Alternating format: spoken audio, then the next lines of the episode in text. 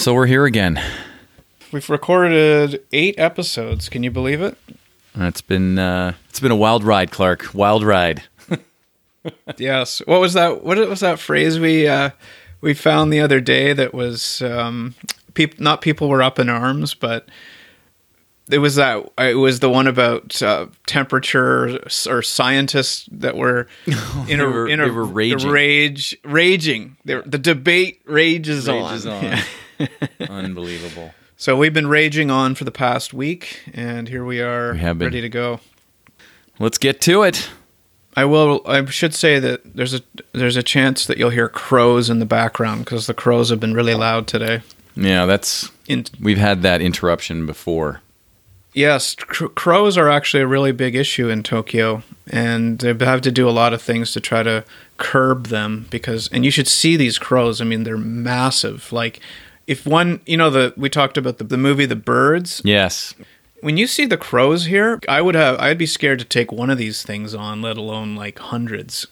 Are they crows or are they ravens? Isn't isn't a raven larger than a crow? I don't know actually, but I mean I know that they're crows, but I don't know anything about the difference between a crow and a raven. We'll have to have to look look that up. I don't know either.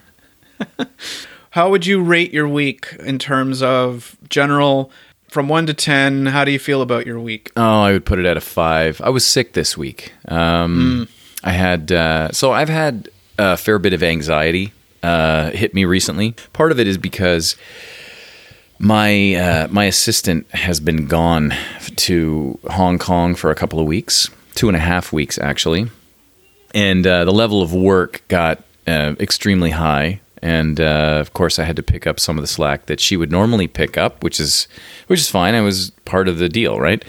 Um, people are allowed vacation; they should be allowed to enjoy it, and uh, I it was great. I'm glad she got away, but my workload increased intensely, and uh, I think it took a little bit of a toll on me because on Tuesday afternoon, well, Monday she came back, and then on Tuesday afternoon, I was really, really like I felt terrible.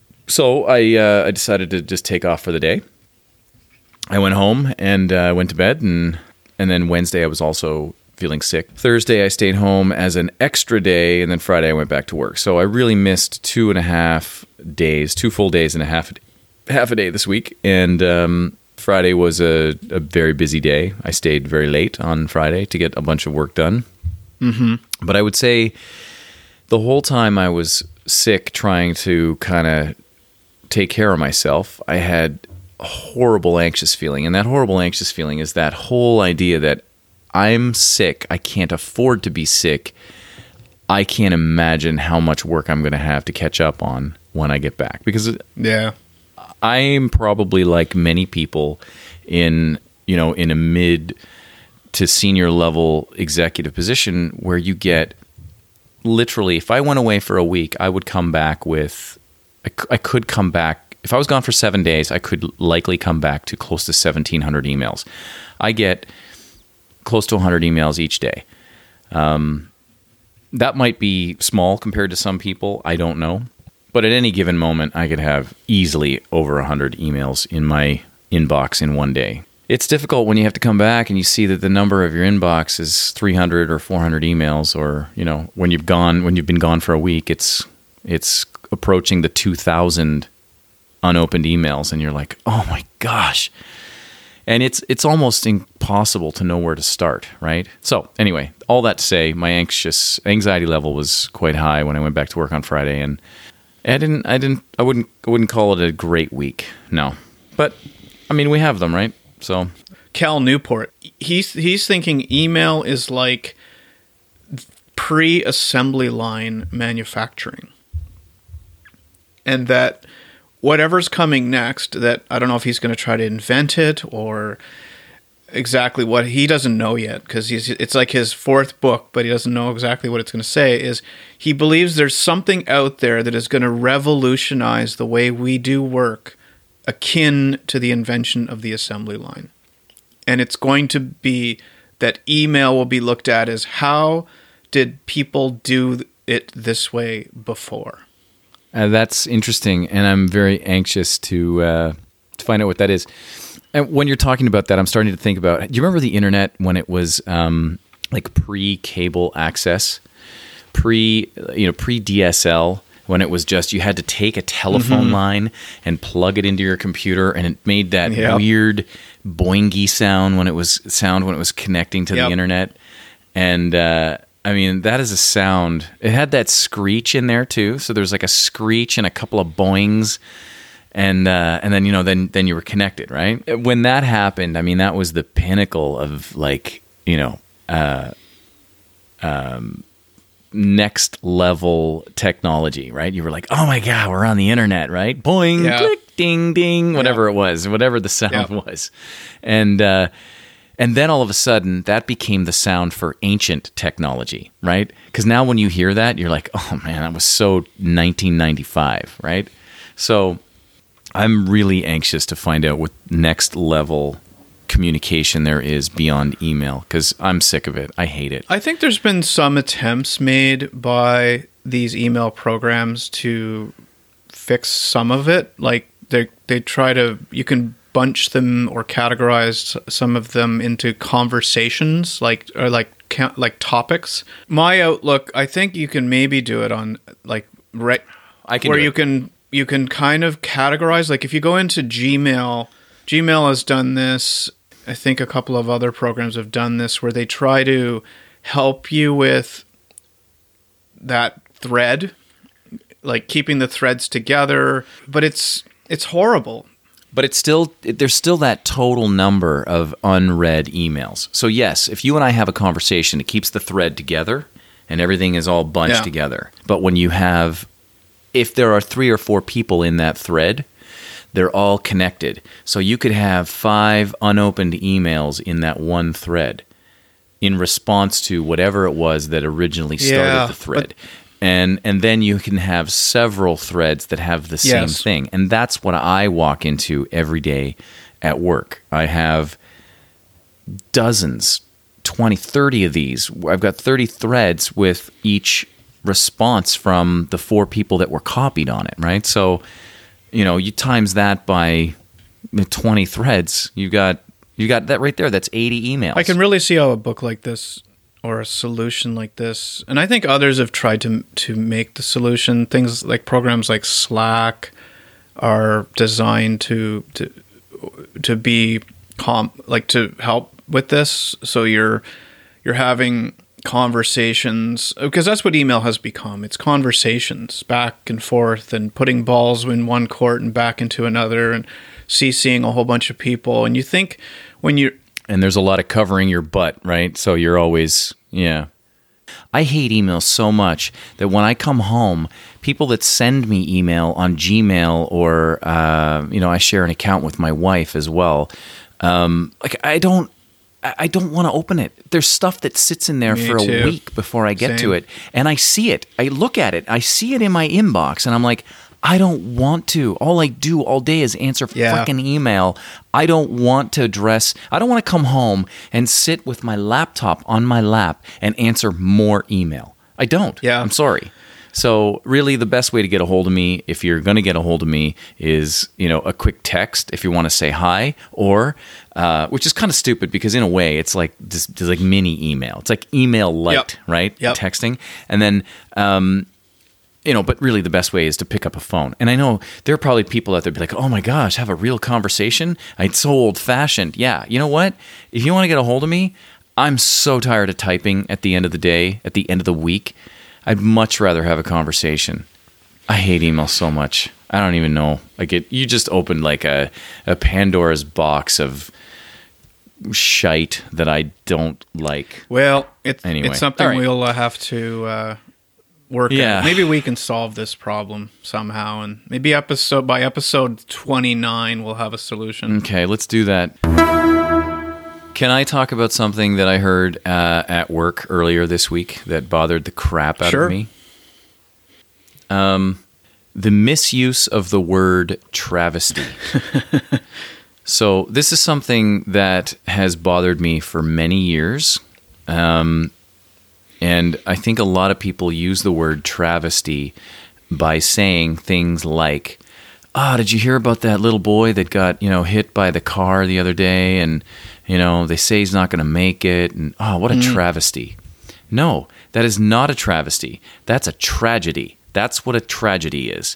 A travesty is a absurd or distorted representation of something.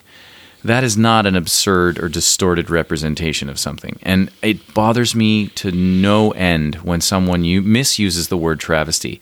I want to reach through the phone and strangle them. So someone. So, So what we is your? were, yeah, we were in Yeah. a meeting.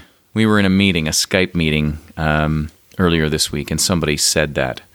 Uh, it's a travesty. It's just absolute travesty. No, it's not. What you mean is a tragedy. But could you imagine if I said that? No, uh, excuse me, uh, Bill. Uh, I think what you mean is a, a tragedy. Sorry, because um, just so you know, I just want the the Webster definition of the word travesty. read, read it out. Right? And just Let's everybody just out. pause them. And if anyone else in this room is also, I want to, I want you all to be aware. This is the definition, so that none of you will make the same mistake Bill just did. it's just one of those pet peeves and i know everybody has one everybody's got a pet peeve but yeah that's a beauty that's one that's one that drives me absolutely crazy I think you have an overly emotional reaction to this. i do I, I think I it's. It, you're right. It's misuse of the word. You you seem to have a where where someone might have like a a three out of five bother level on when it's misused. Yours is definitely in the four point eight. It's it's approaching five for sure it's like defcon Right, level right, four right. I mean, on that note, I I have a couple. Uh, I have one that bothers me in particular, and and actually, I've always.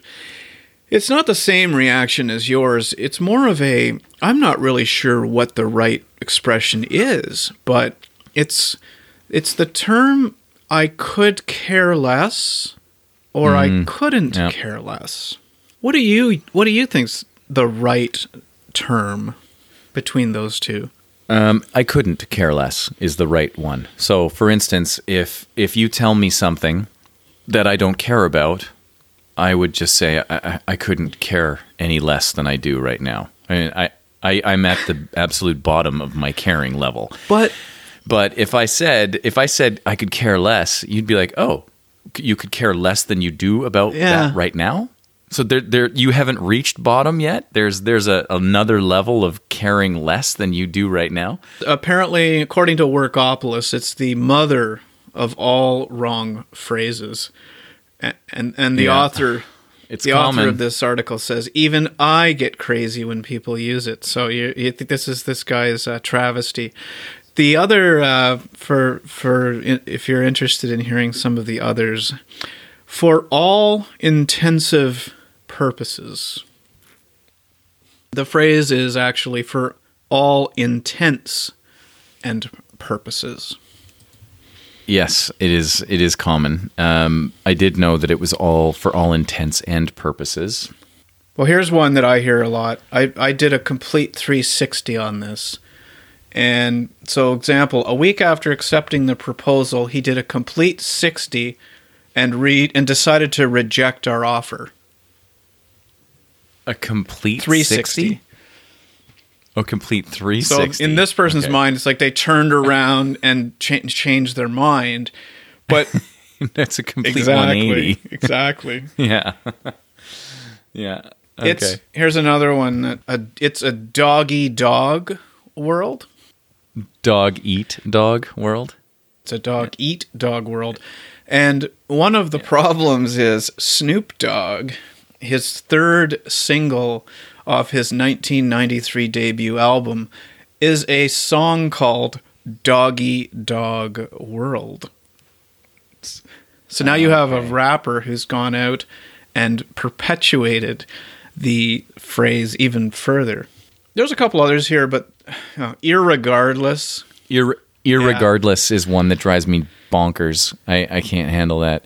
I don't think anybody in an executive position should misquote or mispronounce any of the words that we just said. They should not be saying doggy dog world, irregardless, um, for all intensive purposes. Like you can't be saying that stuff. No, not not at that level, not at the executive level. And if you don't know the proper way to say these things, then your your executive card should be taken away Yeah. from you. I well, I will finish this little topic on the one that um, that I was baffled by. I I do this. You've got another thing coming. okay. And what's wrong with that one? You've got another thing You've coming. got another thing coming. The correct phrase is actually you've got another think coming. Get no, I challenge that. That's The fake. idea being if you think that then you've got another think coming. No. I've never heard that. Nobody ever. has. Never. Nobody No, that's But fake news.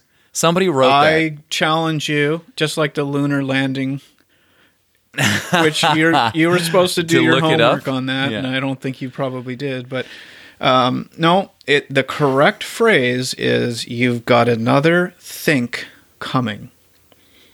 Are you? Is that real? One hundred percent. Um. Oh, really? Okay, I'm gonna check that one out. You've got another think coming, and and the reasoning is because if I think that, then I have another think Correct. coming. So this author, the author of this this article, uh, he says he agrees with you, and I agree with it too. That he says nuts to that. Who uses think as a noun? You've got another Nuts? thing coming. You must be As British. in, if you expect one thing, you've got another thing coming. Makes perfect sense to this author, and he will continue to use it thusly. Nice, good. Okay, I- I'm, I think I'm with right. that author. Yeah. I am too. Okay, end on a light note. Uh, a couple of uh, couple of things that I thought would be fun to talk about for the last few minutes. What's what's the weirdest thing that you've ever seen in someone's home? I mean, I've seen some strange ornaments in people's houses. Mm-hmm. Um, you know, things that you look at and you're like, why would you put that in your house? Like, my, I'll say this about my parents my parents have had um, the same house for a really long time, and uh, I don't know how this happened, but my dad came across a pair of these bull horns from a like a cow. But Yep. They weren't like, and then they're the, like the ones that go like kind of like straight out like this. So it wasn't from your regular Holstein cow bull or something like that. It was from some strange, I don't know, like a South American cattle or something. And there was these oh, horns that came straight out from you know the skull that they popped off and then mounted to some piece of my my dad thought it was fantastic and loved it and ha- hmm. it's mounted in the basement they're in the basement and they've been there for years my mom hates it i never understood why he put them there um, but hey you know it's their house they can do what they want so That reminds me of the leg lamp in A Christmas Story. Ah, so good my uncle ray I, I know I probably shouldn't say names. See the but- Drakkar Noir guy? No, different guy. But he he has uh, or had a miniature version of the leg lamp, Okay. and it's actually pretty cool. Uh, That- it that's might- cool. Yeah, it is actually cool. If it was full out sized and in his living room window, that's kind of weird. Yeah, no. But that's like a novelty item. Uh, So Yeah. I just thought of something that answers your question. I went into somebody's bathroom on their main floor, and they had a toilet and they had a urinal Oh, nice. I actually installed think, in their house. no, that is actually cool. I'm not saying it's not cool. Well, it it was just weird to me. It is a bit weird. I've I've also been in someone's house that had a urinal as well. And Oh, uh, really? yeah, I actually thought to myself, that's not a bad idea. Like at first Yeah. when I walked in, I had the same reaction. I was like, "What? Did I just walk into a public toilet?" But uh, but no, I I kind of thought to myself, you know what? I understand this. I understand, you know, the idea of it. It's actually a pretty cool idea. Okay, one last question. Um, What would be the coolest animal to scale up to the size of a horse? God, the coolest animal. I can think of animals that would be just scary if you scaled up. To the. Imagine scaling a mouse up to the size of a horse No, that would be frightening. or a rat. Yeah. Oof. Cute, coolest animal. Well, you've seen it go the other way, miniaturizing things like miniature horses, Uh-huh. um, ponies, and stuff like that. If you could scale it up to the size of a horse, Coolest animal to scale up to the size of a horse. I just can't think of something that isn't wouldn't be scary. Wouldn't make it the scariest animal. So you imagine I don't. taking like um like a flea and scaling it up to the size of a horse. Yeah, yeah. Or- yeah, a I- I agree with you. or- I can't. I can't. Oh I, I. I'm gonna say there isn't any. I don't. I don't. There is no. There's nothing that I would want uh, want to see go from being extremely tiny to the size of a horse that wouldn't scare the crap out of me. Is there something fluffy and cute like a bunny? Like even a giant rabbit? No, that's scary. I know. That's what I know. A And giant we've seen that. You see that at Easter when you get these crazos that dress up like Easter bunnies, and then you're supposed to put your kid on their laps and take a photo. Oh gosh. It's Yeah. scary. It's creepy. All right, should I do one more? Should I find one more? Sure. What's the best Wi-Fi name that you've ever seen? So, like before I mention that, uh, or let me just qualify it. Like you know when you go and you have to connect on someone's Wi-Fi, you're like, oh hey, uh, what's your what's your Wi-Fi password? And then you, you hit your phone and or your laptop or whatever, and you look for the Wi-Fi's, and it'll bring up like all the Wi-Fi's in within reach within that zone, right? And so you'll get you know that person's Wi-Fi, and you'll get all the people around them. Sure. Um, like Bill's Wi-Fi or the the, Yeah. the the Grayson family Wi-Fi. I think the one that I saw that I thought was pretty cool was FBI surveillance truck. That is awesome. You saw that? You didn't? Yeah, That's real. Yeah. That's great. Yeah. There's a guy in my neighborhood that has "Get off my LAN." LAN, L- uh, Get off like my Land LAN. Area yeah. Network. Yeah. Uh, that's pretty good. Yeah, Yeah, yeah. FBI surveillance truck. that is fantastic. Oh, that's great. I'm going to change ours to that. I'm seriously, I'm going to do that.